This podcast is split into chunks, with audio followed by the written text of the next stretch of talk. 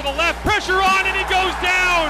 Ja'Gared Davis gets home, and the all-black sideline explodes here in Hamilton. Toward the five, it went through Marcus Dale's hands, and Kyran Moore, the presence of mind to catch it and step out of bounds at the five with 20 seconds to go. Pressure loads it up, goes down the field, taking a shot into the end zone. He caught it. Touchdown, Tiger Town. Brandon Banks. How did he do it? Hello.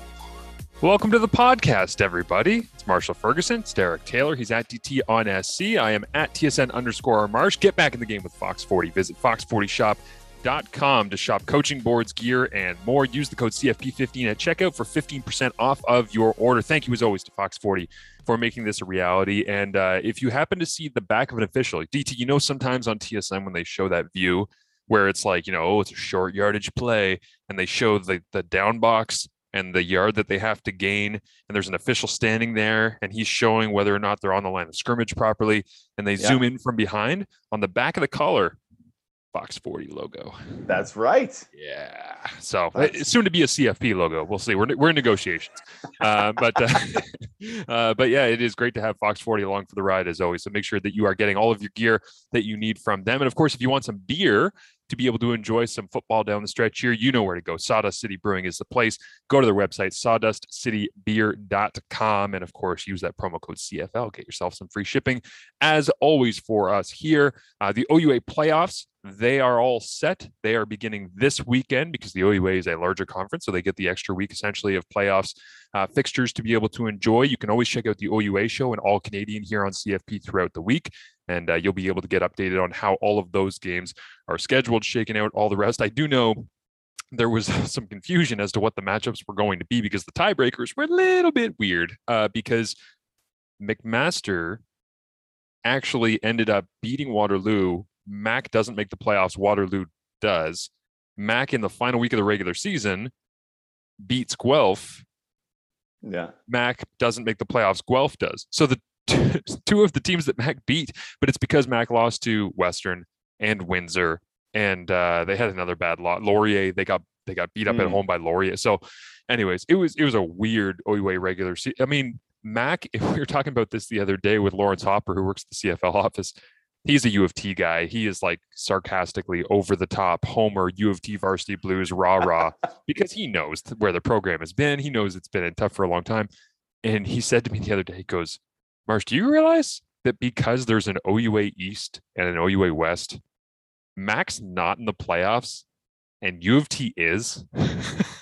Oh my goodness. Really? Yeah, because the East is so the East is so weak. So you've got U of T playing, and I don't know what all the matchups are. I think that Ottawa is playing at U of T coming up this Saturday, but Queens, I mean, they go undefeated because they played all of their games against York, U of T, uh, Ottawa, Carleton, and in the West, it's like Yeah. Murderers Row. It's Tre Ford at Waterloo. It's Western, who's one of the best teams in the country. It's Laurier being good when they got their quarter, quarterback Connor Crusoe how healthy, and McMaster, who last time they played won the Yates Cup. And so Mac got squeezed, man. like Mac got squeezed out of the playoffs, and uh, a lot of people have said to me, "Oh, are you upset about this?" I'm like. Not really. I'm not really one of those like super emotional alumni who uh, who feels the need to defend my school even when there's a down year. I'm like, good years happen, bad years happen. I mean, hell, Calgary's Yeah. got two of the best players in the entire country, if not the best players in the in the country, and their two brother their receivers there, the Philpots. They're not. I mean, if they are making the playoffs, they're squeaking in with a terrible record because they they've graduated a lot of players from when they won the Vanier in 2019. So, U Sports football alive and well, and uh, and we're excited to be a part of that for you out here in Ontario, and hope that uh, you can stick around for uh, all the way through the Vanier Cup because we're planning on doing some university shows here on the podcast network all the way throughout those playoffs. Uh, DT was out in Montreal last Saturday night. I was in Toronto for the OT thriller between the Lions and the Argos. Uh, Which delayed my game, by the way, Marshall.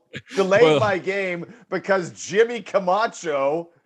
That's all I'm saying. Just because Jimmy Camacho. Yeah, and we will get to Camacho and we'll get to the craziness in Toronto. I do love the idea that people in Saskatchewan or at the CFL office or on TSN are like, All right, Camacho. I mean, this has been a great game. Let's just put this thing to bed. And he missed, and it's a single. And oh shit, now we're going to overtime uh, because that, that was the Uh, emotion that. Because let's be real about this. Like when you work in, in broadcasting, if you're the on-air guy, I don't care. I don't. What do I care? I don't care. Yeah. Extra, extra football, more stuff to call. Great, entertaining game. Although I will say this, just once I'd like to, and I, I kind of take this as a personal attack just once I'd like to have the game of the weekend on TSN that's not the lowest rated game of the four. Just once. it's Don't every, take it personally, buddy. every every game I've done, I'm like, wait a minute. Are people tuning out because it's they hear me and not Rod Smith? Um, but I I do think that it's it's interesting the dynamic where you know when I when I get excited because we're going to overtime, I mean that. Like I'm I'm yelling into the mic, hey, it's overtime. I can't wait. Let's get it going there's got to be people in the truck that are just like, oh my god, oh this screws up everything, and we don't we don't have graphics prepped, and we don't. And I feel bad for them, but in the moment, I'm like with Dunigan up there, like fist pumping each other and having a great time, and I'm like, yeah, the broadcast industry is like total peaks and valleys depending on the situation, and that's a funny one. Yeah, it's it's the third time this season I've been like, let's go, let's wrap this game up because they stop the clock. The countdown clock starts at like 60 minutes in Montreal, ticks down and all the way through. Hey, 32 minutes to kick off, blah blah blah blah blah. Uh, but then it stops dead at five because your game is still going on. and then I I have to. I'm not watching the game right because I'm talking to my my buddy Luke Mullender Yep. uh, in the pregame show and then we, we go to I, I see what's happening in the game as I go to break. And I'm like, the game is going to be delayed for ridiculous reasons. I will explain when we return. And then I have to document What exactly a tease! how- oh yeah. And I have to I have to spend like 90 seconds documenting and dramatic affecting the entire reason that the insane reason why the Saskatchewan Roughriders game is delayed on the Cooperators Rough Rider Radio Network. Like it's just trying to convey that to people was a real, real trip. Hey, Yeah. this guy can't get out of his own way, and there's going to be extra football. I I do love that, but I also love um, that you know there's one one way to fix that. DT, it's it's to live in the East. Uh, but I- but it's like one of those things where the Riders television audience is always going to carry the ratings. Like this year, Winnipeg, when they've been playing on the road, the Winnipeg fans have been crazy. If you've paid attention to the ratings, where Winnipeg is actually challenging Saskatchewan for most passionate television following, which I did not ever think that I would have seen. But Saskatchewan is always going to hold that. And so when we end up Yeah. going to overtime for BC Toronto, there's got to be so many Riders fans that are like, we could not care less about what you two little stupid teams out there are doing at BMO in Toronto. Please just kick off our game and get going. But uh, TSN, I guess, doesn't want to start games on different channels because then it's difficult to get the audience to carry over and you feel like you've missed something, even if it's a couple of plays. If you get dropped in and it's a hello to everybody who was watching, you know, the Toronto BC game, it's like, well, what, what did I miss? And you're like, well, you know, nothing's really happened here. But I don't know if you feel this way. I always do when this happens in the NFL. Even if they tell me I haven't missed anything, if it's a game I really want to watch, Yeah. if I'm three minutes in, I'm like, well, you might think I've missed nothing, but I might have seen something different than you. Like I might have missed something that was actually really important to me, especially if I have a prop bet on somebody or uh, you know, I, I have a, a favorite player who's only going to make one grab the entire game, and maybe it was the first play of the game, and he's not going to be on camera anymore. So it's uh, it, again, all of these things are kind of like the funny way that we transition. I think from game to game, it definitely creates a lot of hurdles.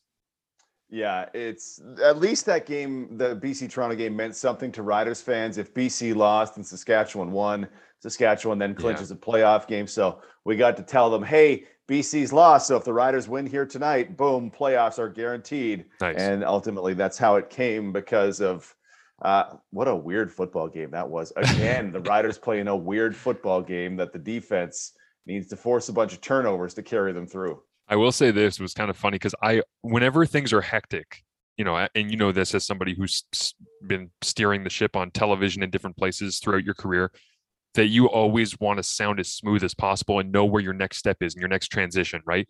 And Yeah. so, and I imagine on Sports Center, like that must have been hectic at times because if there were live bullets flying and things all over the place, and so I, um, I said with about two plays to go, you know, in overtime, I think it might have been been actually after Scarfone's touchdown. I did the I hit the talk back and I said to my producer Mark Marshall, "Where am I going? where am I going from here? And he says to me, uh, throw it back to the panel. And in my mind, I'm like, huh?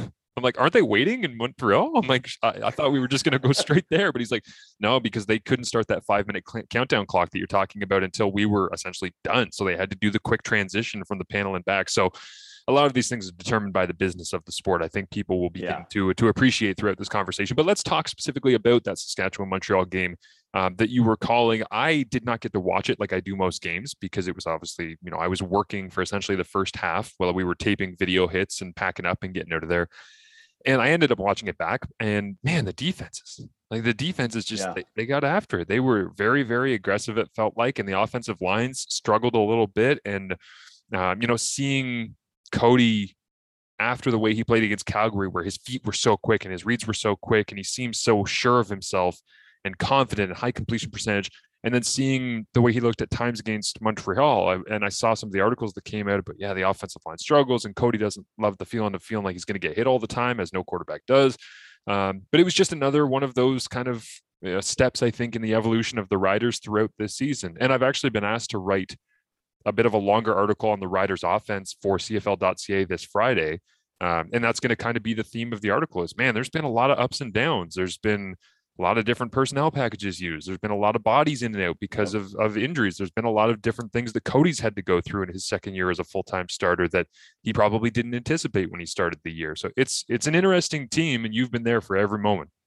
Yeah, it, it was going to be I thought it was going to be a neat game as we walked into it because they just spent a month playing nobody but the Calgary Stampeders, right? Yeah. There was a bye week in the middle, and they played three games against the Stamps. And the Stamps in those three games blitzed, I believe it was 16 times in total in wow. more than 100, I think it was 114 dropbacks. So that is an incredibly low blitz rate for any level of football outside of like the NFL Pro Bowl, right? So yes.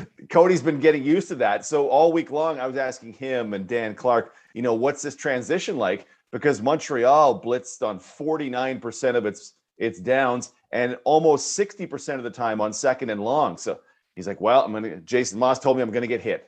So he knew going into the game, this team attacks relentlessly. And I haven't seen the final numbers yet, but I don't think Montreal was up to par throughout the, the full 60 minutes in their in their blitzing and attacking, but it, it clearly had its effect uh, on Fajardo. Uh, man, the team is so interesting because we were we were liberally praising the defense after game because hey, they forced four turnovers, but the defense gives it up and the offense doesn't get it back. It's really right. they're a really interesting mix right now because we're we're we're full of praise uh, because Loucheiz Purifoy has an amazing interception. What a great read to take one away from from Jake Wieneke. Three turnovers on downs they forced with some tremendous play. The offense all season long hasn't been able to meet it after after the Toronto game, which is now a whole bunch of of weeks ago. They yeah. they can't run the ball through the running back. Protecting Fajardo seems to be more about getting the ball out quickly than actually being able to protect Fajardo with, you know, and I don't want to say just offensive line because there's more that goes into protection than that. There's schemes and there's backs and blah blah blah. Uh, it's you leave that game going, a win is a win is a win, and it's a playoff spot, and boom, let's go. Right. What will it take to win a playoff game, though? And do they have it if they don't win the turnover battle by a zillion as they did in this game? Yeah, and and I guess my question for you is: Do you think that they have the ability against a Calgary who they've struggled at times this season against, or against a Winnipeg who everybody has struggled against for the, all of the season, um, to to force those turnovers. Because a lot of the time, when you're talking about turnovers, it's sometimes you have a quarterback who has an errant throw and you catch it like a punt. Eh, but there's a lot of the time, especially in playoff football, where you have to make a great play. Like you yeah. got to come from behind a guy and punch that. And I understand there's no way to answer this because turnovers are very in the moment and random. And but they're going to have to rely on getting good field position against Winnipeg, assuming they get to a West final out there in the peg. They're going to have to get to good field position, and they're going to have to do it likely through turnovers and shot plays. And the yeah. shot the shot play stuff is not there as of yet. It might develop in the next two three weeks. I wouldn't bet on it considering what we've seen, but turnovers and turnover creation is an interesting one for the Riders because Jason Shiver's not afraid to send some pressure and try to cause some havoc. Uh, Mhm. it's just a matter of whether or not they get some of the bounces, like I don't know, Obum Gwacham, where a ball gets tipped in the air and he's like, "Oh, thanks," and just takes it back to the end zone. As I Yeah, had the exactly. BC Toronto game this week, like that's that's unpredictable, but that's the type of stuff that wins you playoff games. Well, and, and that's going to be the thing, right? Calgary, Calgary's doable. Those were all one-score games between the Riders and, and Stamps, and uh, one-score games. They're they're random, right? If you lose a Yeah. bunch one year, your record's going to improve next year, and vice versa. So there's a great deal of randomness in those. It's the three-score games that you go, okay, how do they how do they combat what what Winnipeg can do? Uh, just pulling this up because I wanted to wanted to mention this. Uh, the Riders' defense, which now has 14 interceptions, most in the league, and the turnover ratio is probably top of my head is probably plus 13, plus 14 right now. I'd have to check to be 100 percent Pretty sure. good. Uh, th- that's that's a fantastic number. Um, they allow 8.8 yards per passing attempt, which is better than only Ottawa. And you go, oh, if Hmm. not for all these turnovers, what would be happening to this defense? Uh, and then on offense, they average the second fewest yards per attempt passing. You go, oh, okay, Yeah. that's that's not that's not a recipe for success. If I broke that down into yards per drop back, maybe it changes a little bit because Right. then you add in things like they're second in sacks on defense and Fajardo scrambling effects, uh, which reminds me of something I have to do tonight because that's that'll be good times. But it's it's been it's been about turnovers. I mean, this game, as I look back at this, and this is just narrative based. If Loucheiz Purifoy, I watched that play again this morning. He just takes off from his safety position. He sees Jake Wieneke underneath and just takes off. And he read it so well from Matthew Shiltz that he barely even touches Wieneke as he runs by him with the interception and he's gone. And in the moment, well, actually after the game, in the moment we were we were flipping out because that's an incredible play. Right. But after the game, I thought, ooh, if he doesn't take that ball away, I don't know that they win that game Yeah, And- fair. even even with three turnovers forced on downs and not allowing sneaks to get through. And here's Chard- Charbel Dabire, the second year guy from Wagner, making a great play on a third and short. Uh, if not for that one play, you go, mm, ugh, mm, yee, yikes! Ooh, ugh. It's it's very, yeah, it, it's un it's not calming. Let's say that. So how do you beat Winnipeg? Winnipeg has to have a bad game. You have to be 4-0 in the turnover battles, which means you are you need to be near perfect or yeah, near perfect. Near, let's say clean. Clean's Yeah. probably the best way to describe it on offense, and you have to move the ball. And once again, week 13, well, ball will come. Eventually, you're going to progress to the mean, but it's still this close to that ball to Kyran Moore. Like it was in his hands. It was so close, and this close on the one to Shaq. And it's just, it's it's frustrating that it's not there yet. Yeah, no doubt about that. So the, the one thing I did find interesting about this game that you were actually chipping away at just before we hopped on was uh, when you are a coach late in a game, and we'll get to what happened with Ryan Dinwiddie in Toronto, BC. But when you're a coach, when you're a coach late in a game, and you've got these decisions to make about special teams and clock management, we had a good example of that in both of our games. So it, it paint the picture for people and explain what you were looking at when it comes to Montreal, Saskatchewan. At that point, I believe 1914. Is that where it was? At? 16, 16 14, right? Because that was before the field goal that was the last score of the game, right? Yeah. So Trevor Harris comes into the game in the fourth quarter and just starts lighting things on fire. Yeah. Uh, he gets the ball. Montreal gets the ball back with 2:52 to go, and they're for them unfortunately pinned on their own 18 yard line. The Montreal offense goes 92 yards for the touchdown in a minute 26. You go, oh, okay, that Yeah. makes the game 16 to 14. And then Kahari Jones decides to go onside kick with that 126 on the clock. Uh, he goes onside. Uh, Duke Williams grabs it, races down to the 16 yard line. Uh, Montreal's got a timeout. Saskatchewan runs William Powell, loses a yard, timeout, sack, and then uh, field goal and kickoff. So Montreal gets the ball back with 47 seconds to go. And you unpack all that, and uh, my color guy Luke Maunder was right on it for the right at the top. This is a terrible decision by Kahari to go onside here because you have time. You have a timeout and you have time. And if you play out the exact sequence of events, pretend they would have happened exactly the same, which is unfair, but just for the purposes of this, we do it. Uh, running play for minus one, timeout, sack. Yeah. They would have gotten the ball back about their 45 or 50 yard line with 47 seconds to go. Yeah. And you are bang, bang, bang. The way Harris moved the ball, you might have you might have scored a touchdown, much less David Cote would have had a chance to win it. So we we wondered if what's your perception? You I mean you you watched back through some of the game. What's your perception of onside kick with 126 remaining down two points? Yeah, I because that was a relatively defensive game. Like I don't mind the idea that he wants to get the football back and give his team an opportunity sooner rather than later. That that was my first thought was maybe he had a sense for the flow of the game. How does it But- get sooner though? Because Well, oh, yeah. off, right? Oh, well, this is the the thing is that if you are uh, going to recover, right, get it back, then that's maybe your play Yeah, because you because you think that you're going to get it back quicker. Even if they go two and out, you're still costing yourself, even with a timeout, you're still going to cost yourself, you know, 30, 40 seconds. And maybe you Yeah. believe that you'd rather take your shot, just get the ball back now than wait those 40 seconds, hope you get it back, and then get it back on a punt and trust your return team and and and and.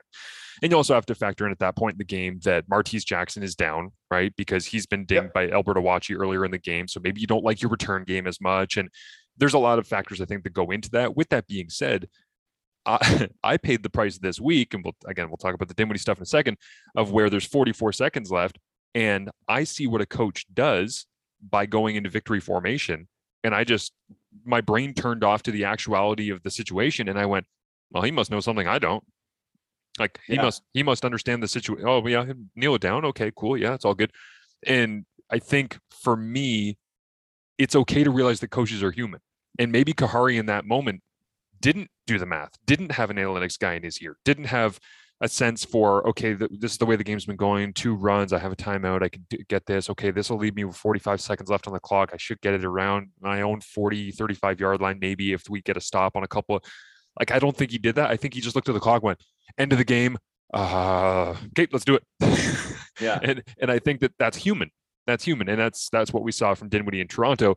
Um, for me, I I actually I'm never really against coaches giving it their best bet because if you're going to get a two and out, my thought is always like try to do that where you go onside, get the two and out anyways, and you have a much longer field, but you're then giving yourself two chances to get the football back versus one.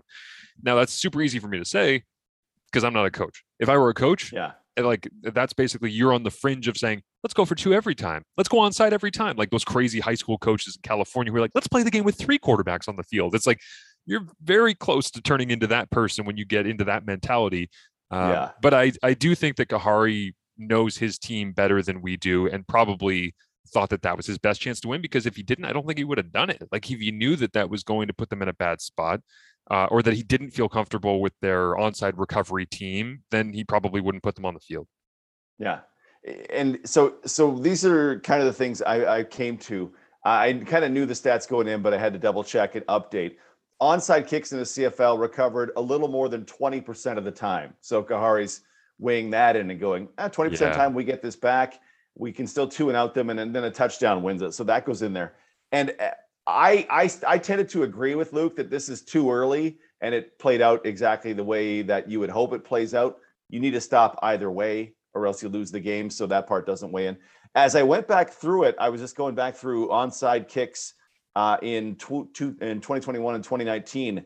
Uh, Kahari going with 126 is not at all uncommon Yeah, for really. coaches. Um, just as you go through it, 133, 121, 159, 124. Uh, that's a two score game, 143. And we're talking about Craig Dickenson did this one, and uh, Rick Campbell did this one, and Dinwiddie did this one, and Ottawa and Edmonton. So every coach kind of in that time. I don't know their timeout situations in these games from what I've seen so far. Right. But what I thought was, oh, this is very early, seems to be the standard for CFL coaches. And I'm I'm inclined to think that it's the standard for CFL coaches because it's smart, as opposed to there's some things that I'm sure are just groupthink, and this is the way we always done it. Yeah. But with situations like this, I feel like okay, there's something else to this that coaches aren't seeing. It's still it still feels too early because especially situationally, Marsh, like stats will sometimes lose the context of what happened. Yeah. Had, had Kahari watched Trevor Harris march down the field, hit Jake Wieneke on a corner route, like they were just carving up the Riders on the very previous drive. And you go, ah, you know what? Give them, give them two and a half minutes of break as your defense gets a two and out, and go back and carve them up again. And then you have you can waste all the time on the clock. And okay, you're relying on a rookie kicker, which weighs into it. There's all these little things that that make it up, but. Uh, yeah, it felt it felt strange in the moment, and uh, at least I thank Kahari for giving me something else I'm going to need to research when I have some downtime on the trip to Edmonton this week because I love I love little puzzles like this. Yeah. What's the best strategy based on your timeouts and based on the time remaining, and then the game situation as well. I love it. Yeah, that's all good stuff, and I think you know it, I I love this game for a lot of reasons, but the unique situations that it gives you to me are just king. Like end of the game against you know Toronto BC, I'm standing there in the booth, and it kind of struck me as we were kind of coming out of the three minute warning where uh, I, I think I you know I kind of got on the microphone to, to, the crew and all the camera guys and Dunigan and the producers and the directors and all. I said, "All right, everybody, let's go. Let's bring it bring it home. Let's finish this thing up." Because I get fired up by the fact I'm like QB Marsh. Yeah, but I'm like we are we are in the home stretch and we have a badass game. And I said, "Let's." I said to Dunigan, I go, there's going to be a couple of big plays here down the stretch. I said, let's friggin', and I didn't say friggin'. I said, let's friggin' nail the calls. Okay. I said, like, let's, let's get this in and let's do this right. And yeah, it was ex- exactly the same way that I was as a quarterback. You walk into the huddle and you start talking people up and getting them going and getting the juices flowing. But I did that yeah. because I knew there's going to be something unique.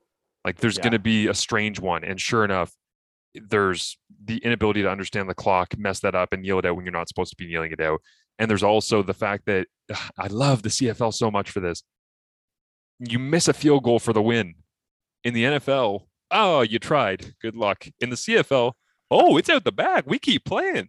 it's like I love that about the CFL where it's like there's this rule system built in where they go back and forth the whole game. They don't care. Oh, it's a one point difference, and you just happen to kick it out of the back of the end zone. And we happen to have a rule that gives you a point, and we happen to be going to overtime. I'm like, this is insanity, and I love it every single time. Uh, so I appreciate rewarding failure. Hey, Marsh, you're up for rewarding failure. if it gives me more time on national television to talk about yes. Canadian Canadian football, then I'm all for rewarding failure. But um, the, yeah, I spoke a little bit earlier about the fact that I botched that call. I did with with them 44 seconds left, and I think I got caught up in the moment of seeing the confidence which which the Argos burst off the sideline and seeing how Dinwiddie um, very quickly went with the kneel down. But this is the thing I want to just toss out there to people that I find incredible. Okay, and this this really gives you, I think, some insight to coach psychology. Think about the chain of command when they need to make that decision right at the end of the game. It could be chris jones on the on the headset former head coach. He's dealt with situations. It could be somebody in the booth. It could be stephen mcadoo who's been around a long time. It could be mm. uh, you know dinwiddie himself or mark nelson who's been in the league a long time. They could all be communicating about this stuff and, and trying to figure it out. But i wonder you know did dinwiddie just say, and he probably has said this in a media scrum i just haven't had time to review all those things is did he just make the decision, send him out there, and then realize very quickly, oh, oops, that was wrong. Because the the incredible thing is, if he takes a knee, how many people that I just mentioned their names on that coaching staff probably looked at the scoreboard, looked at the time, went, wait, wait a minute, I don't think this is right. Because then you you see Rick Campbell running down, going timeout. And when yeah. he goes timeout, and he's and I I kind of realized as I was in the booth and I'm saying, hey, Argo's undefeated at home, it continues, and they're going to the playoffs, and and I see Rick Campbell's eyes. That was what told me what was happening because mm-hmm. I saw Rick Campbell was not, we lose. This, it was Rick. Cam- I'm going, Rick Campbell looks like he knows something I don't know because he's coaching really hard right now and he's studying the clock and he's looking out and trying to figure out who they have on the field. And so they take the kneel on first down, and that might be wrong. Rick calls the timeout. Because he calls that timeout, if you're Toronto, you then have the ability to go, oh man, we messed this up. Yeah. But we still have second down. Like we, we can still we can still take a sh- not I'm not saying throw the ball 50 yards, but what I am saying is if you would like this is amazing. So sorry, I, just, I, there's so many thoughts going through my head.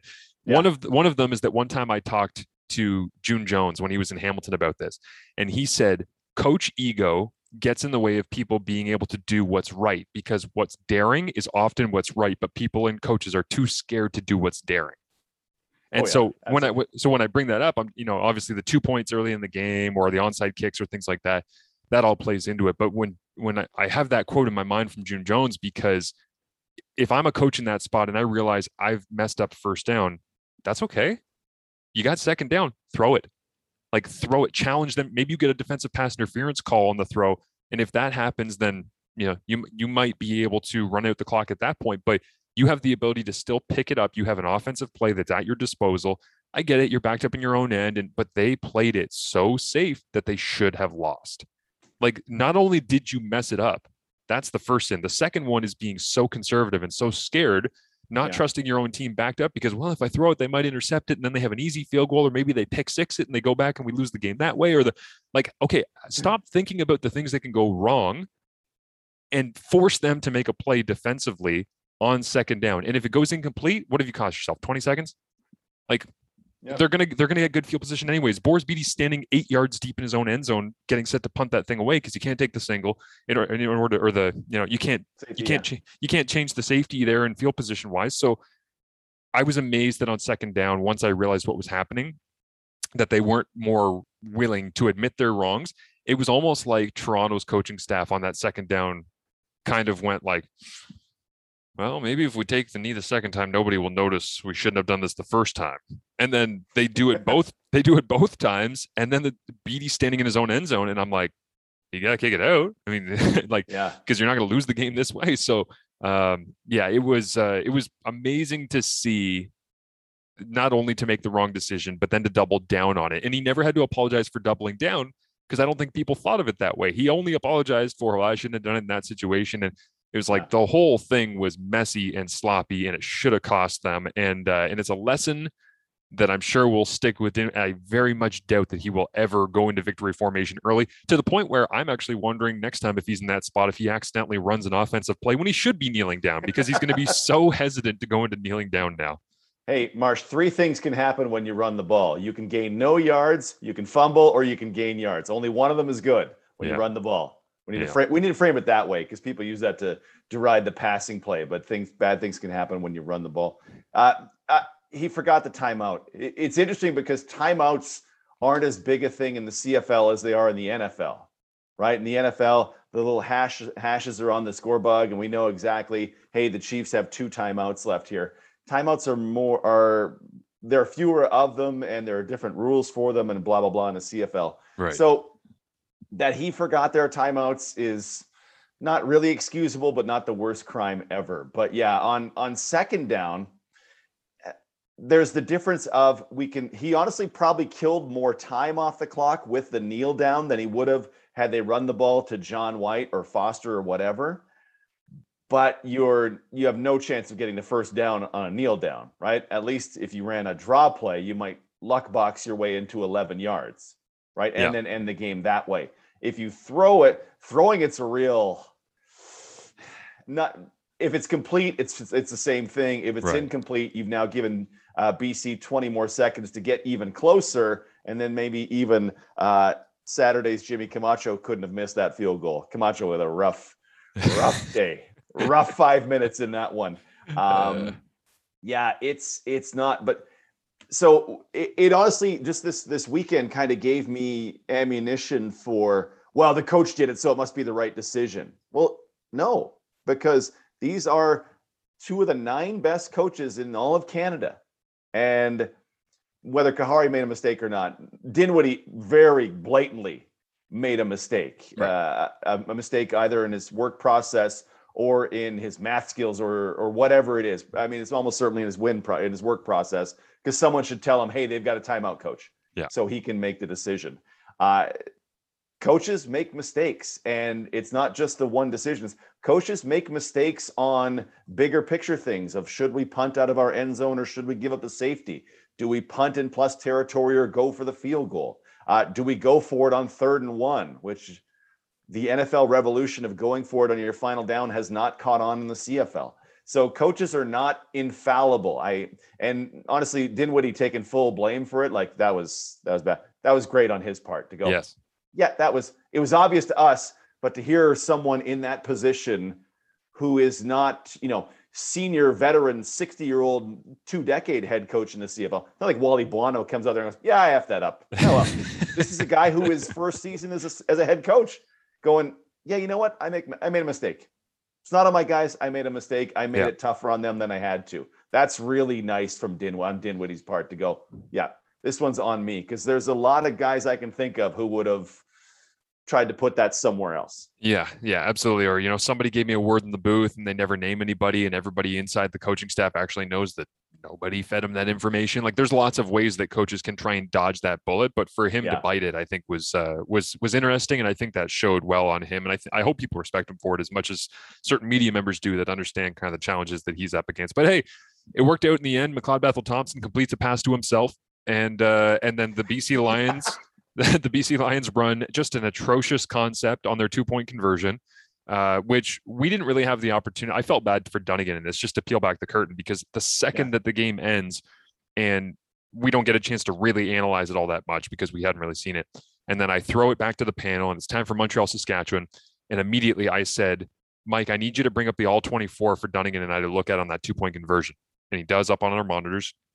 And we look at it and Maddie immediately like just football savant, right? Like I I get it. He's been through a lot of injuries and concussions and he's older and he's a, that dude is sharp as can be. When he sees a formation alignment, all these he knows his stuff. And so he immediately goes, okay, safety's rolling over the top. Creston Butler went there. They had Bryan Burnham to the backside, and he was running this kind of like lazy slant. I think he knew he was dead to the play because he had the safety rolling over the top.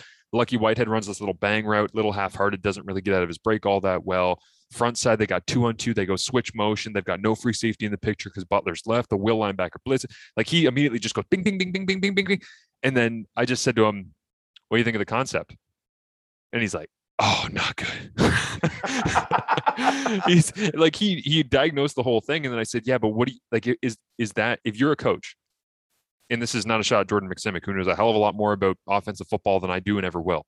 But mm. if you're a coach, is that the concept that you're calling on your go-to gotta have it two-point conversion? Because my perspective on this is that at McMaster when I was playing, Steph Ptaszek was there, great offensive mind. John Behe was my offensive coordinator, great offensive mind. And their whole thing was we will always have a two-point ready list that's about five deep. And nice. they would always say, we only need five of them probably for the full year, but you need to let us know. Like sometimes I come to the sideline in two point situations, the rare two point situation, and they would just say, What's your favorite? What's the one you love? Like, what's the one that you trust the most? And for us, it was very often cluster concepts to the field. So we would have three receivers to the field, or sometimes we, had one really sneaky one that was amazing. And I'm probably going to botch remembering this, but just to give you a sense for the, the variety that's available to teams in the CFL with with the motion rules that we have to create confusion on a two point conversion. Because what BC mm-hmm. di- what BC did was Bryan Burnham took two skips football towards the football and then ran a lazy slant. Lucky Whitehead was not given the gift of a waggle. You put two of your lesser receivers to the field. You put two of your better receivers into the boundary together where they were able to get locked down and they have less room to operate. So they didn't really do anything creatively, but we had this one motion at Mac that I love so much where we would actually start uh, the the run. I, like I said, I'm going to botch this because it's been forever since I've thought about this play, but I just remember when I was in university, I've been playing football for a decade, and they presented this play to us before a homecoming game against Waterloo, and I went, "What? That's that's a thing? Like how was?" And and the motion was, well, we're going to start with one of our receivers lined up in the backfield, okay, and we are going to start with a running back lined up as our boundary slot. We're going to motion him at the very last second across the formation to the field.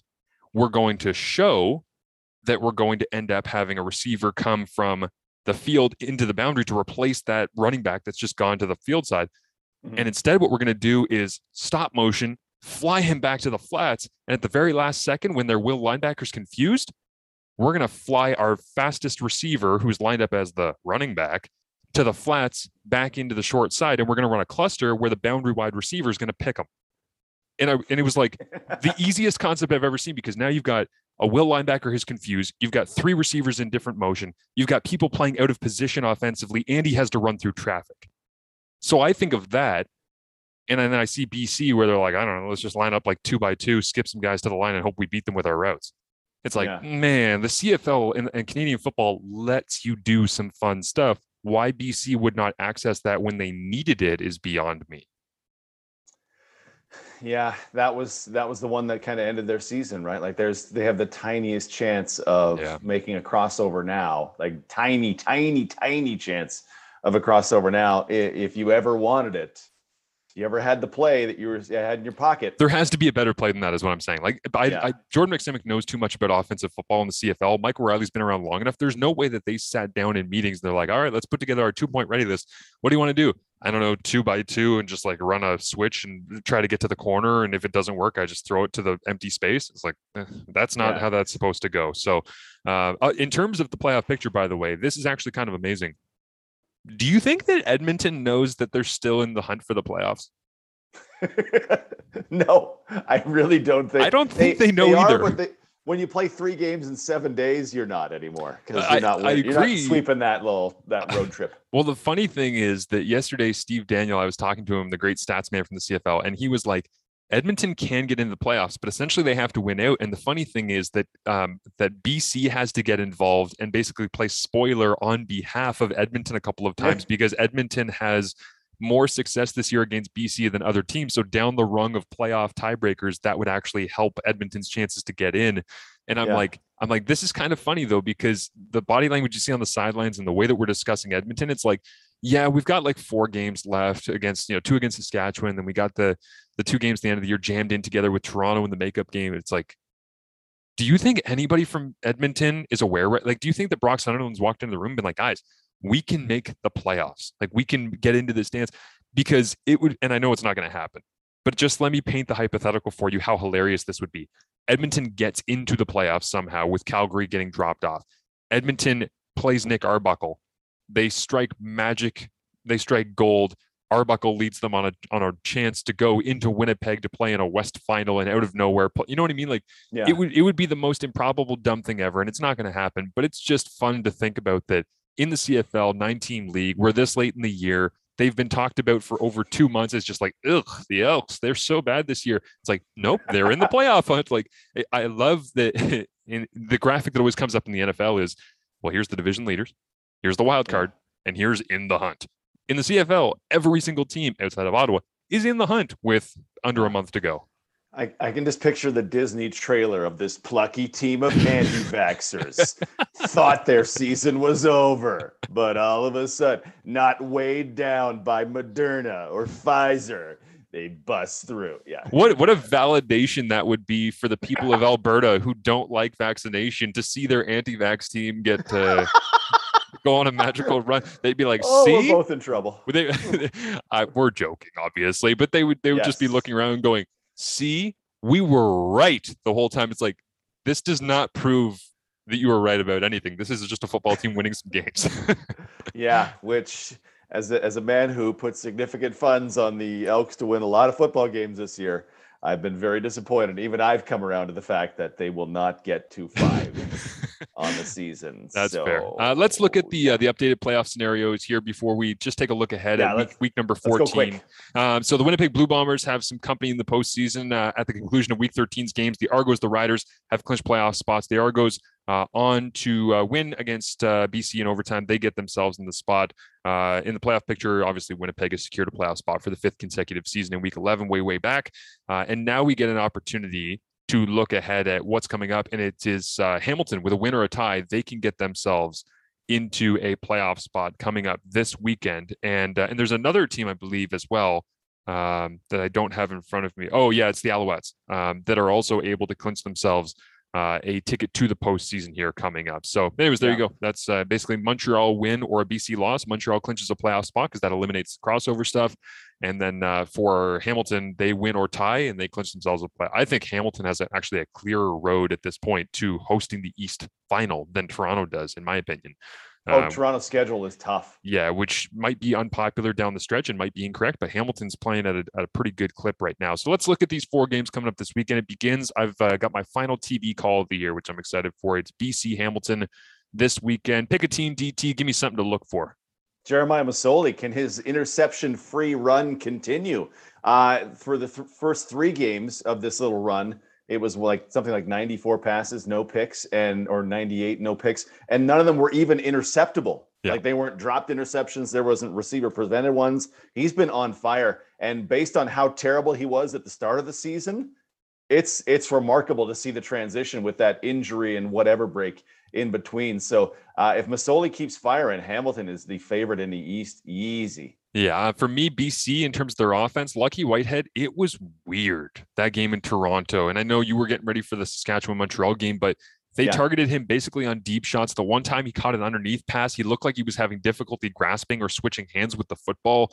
If he's not right, they don't have a chance whatsoever. But I, I just want to see how they use him, how often they target him going into this one. Uh, Saskatchewan, Edmonton, I'm going to force you to take Edmonton. What do you find interesting about Edmonton on the Friday nightcap? When does Nick Airbuckle or Elk Buckle or Arbuck Elk get into the lineup? Because Taylor Cornelius is not it. Uh, Just we're we're done with Taylor Cornelius for 2021. Maybe a training camp and 2022 uh, will will help him, but we, we got to be done with Cornelius for 2021. When does Elk Buckle get in there?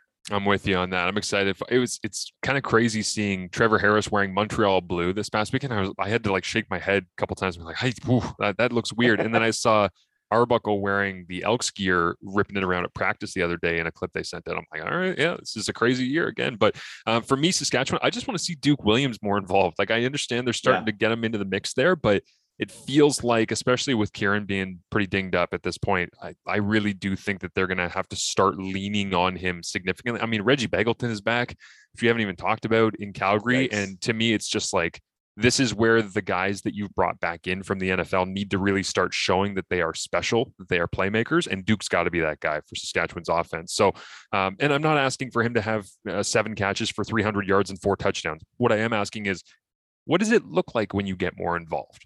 Like how how do you get more involved? How do they want to use you? I think those things are all fair questions to ask, and uh, and we'll see on Friday night in the game the DT will be calling on 620 CKRM.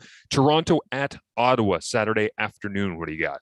particularly self-serving. If Ottawa loses one of these final two games, my Ottawa under three and a half wins prediction comes true. So uh, that's all I want. Let's throw Caleb Evans back out there for some more good times because, uh, yeah, I on Toronto side, I want to know what Toronto is because I have no idea. Apart from Shawn Oakman ripping people in half, I don't know what Toronto is. You didn't play very much in this past game against BC, which was weird. Uh, There was a lot of Samuel Achampong getting a run there, and, and congratulations to him. He got his first career sack, which was great to Mm. see for a young Canadian who was a territorial draft selection. But um, for me, Toronto, I would love if McLeod Bethel Thompson would actually, you know, start hitting some of the double moves. Like they ran so many, their offense essentially in this game against BC was slants, slant and goes, RPOs, inside zone. It was like four plays that they were running. And when they would run the slant and goes, the success rate was not high, even though receivers were open, like they're just killing people. Mm. And they've designed an offense where they make you have to honor the slant over and over and over. And the second you start driving on it, whoop, you're gone.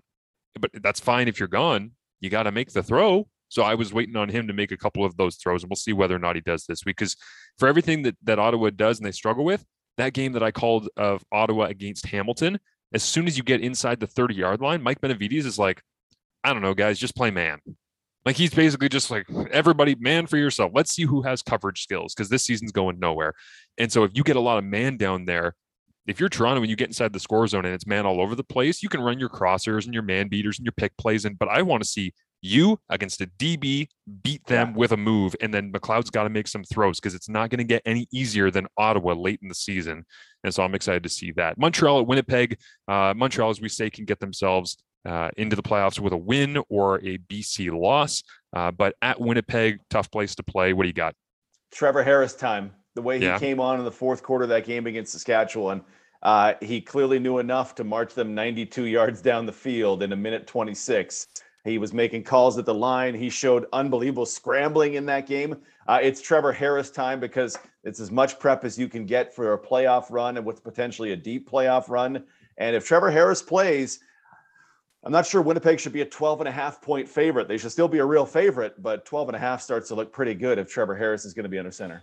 Yeah, I'll leave it with that. DT knows as well as anybody that Trevor Harris, in terms of the numbers, is probably the guy. Uh, just another thing I got wrong, by the way, from the uh, Toronto BC broadcast is we said, coming up next, uh, Montreal, Saskatchewan. And uh, I said, Matt Dunigan, what do you see in this one? I said, oh, I, I see great running backs, you know, William Powell and back and forth. And and then uh, he said, well, how about you? And he goes, what do you see? And I go, I don't know. I mean, Matthew Shiltz ain't giving up that starting job yet. yep, wrong. Yeah, I think with was you. banged up, so I wonder how much that went into Harris coming in in the fourth quarter. Yeah. But when Shiltz played the final play of the third quarter, and then Harris was out there on the same drive for the first play of the fourth quarter, I wonder if that wasn't. I haven't seen anything, but I wonder if that wasn't predetermined. Yeah, it's fair. He is at DT on SC. I'm Marshall Ferguson. We are the breakdown right here on Canadian Football Perspective. Thank you, as always, for listening. Make sure you give DT a follow. Make sure you check him out coming up on Friday night live from the Brickfield at Commonwealth Stadium, as it'll be the uh, Saskatchewan Roughriders and the Edmonton Elks. Looking forward to the call of that one as always. Uh, don't forget to follow along with our good friends at Fox 40 and, of course, Sawdust City Brewing. Thanks to them for making this possible. And we will talk to you coming up next week when we are going to be doing our award nominations reveal. Yes, Yes. we're going to be looking at uh, who we think is worthy this year in the 2021 Super Wacky, Super Strange CFL season. So look forward to that next week. But for now, have yourselves a great week and get out there and enjoy the games here in week number 14.